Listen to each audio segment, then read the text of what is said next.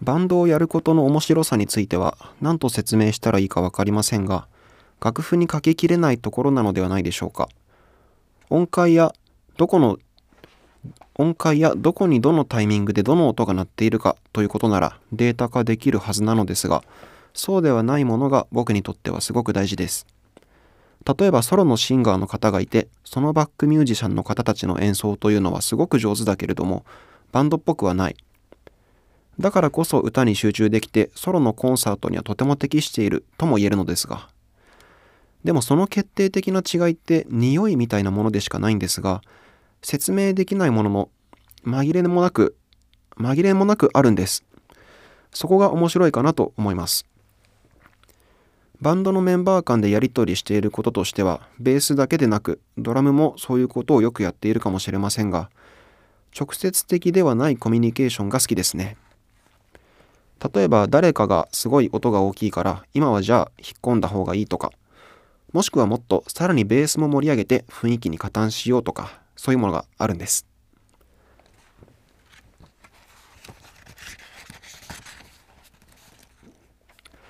この頃この頃クリープハイプのファンの成熟を感じるのかといえば特にこの3年ぐらいは確かに感じます。前よりもお年を召したというか自分たちよりも年長の方たちを新しくライブで見かけるようになったことがすごく嬉しいですね。僕自身が新しいものを聴けないと嘆いているのにその方たちもいろいろ好きな音楽を積み重ねてきた中で今クリープハイプに新しく出会って聴いてくれてライブに足を運んでくださっている。今クリープハイプに新しく出会って聴いてくれてライブに足を運んでくださっている。それはとても嬉しいです。男性のお客さんが増えていると感じられることも嬉しいです。総じてお客さんの幅が出てくる中で感じているのは分析してものを楽しむ人たちにも喜ばれるようになってきているのかな。それなら嬉しいなということです。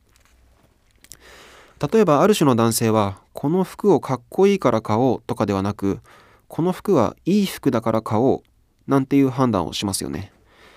そういう意味でもいろんな評価にさらされた中で選んでいただく。というのは嬉しい。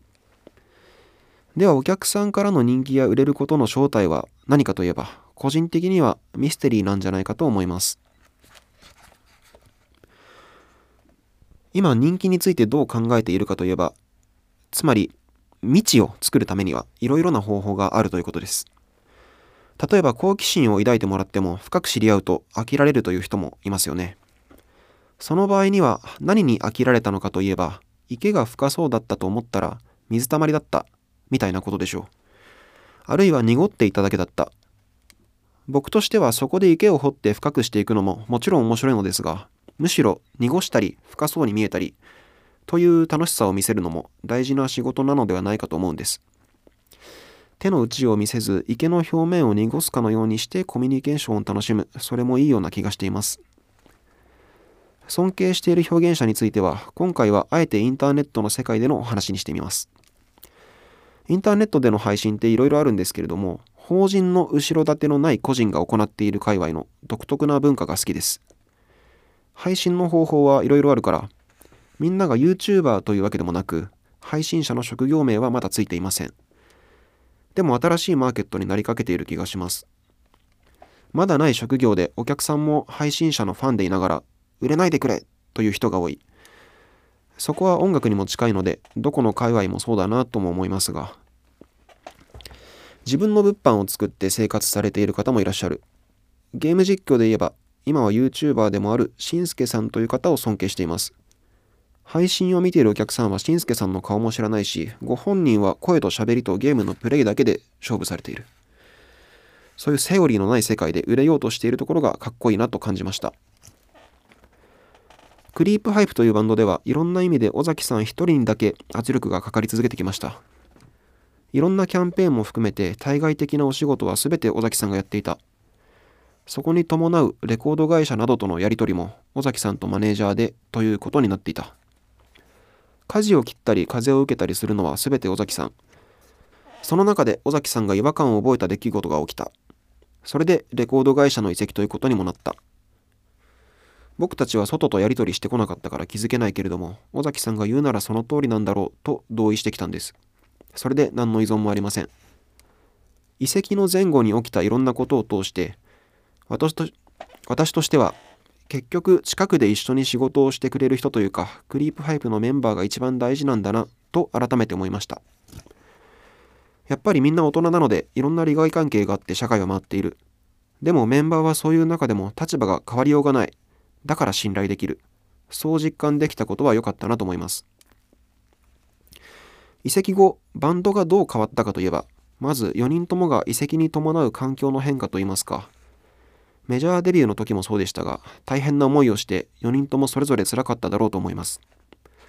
そこは傷を負ったという感覚がある。それでもやっぱりみんなバンドを続けてくれている。そこへの感謝が強いです。今後のクリープハイプについては自分自身に対してもそうですが何かに向けて踏み出し続けるバンドであってほしいと思います。踏み出した結果何かを発見できればそれで次の表現が見えてくるのだろうから。音楽というもの全般に対しては救われても来たからすごく感謝はしていますが実は大前提として僕は音楽よりも人間の方を大事にしておきたいと思っています。音楽を突き詰めるがあまり心が不健康になるぐらいならやらない方がいい。でもお客さんには僕たちという人間よりも音楽そのものの方を楽しんでもらいたいです伝えるという段階では人間よりも音楽なのですねそれでも音楽はやっぱり一つのツールだと思うんですあくまでも何かの手段であって目的そのものではない。そういうのもすごく勇気のいることなんですけれども。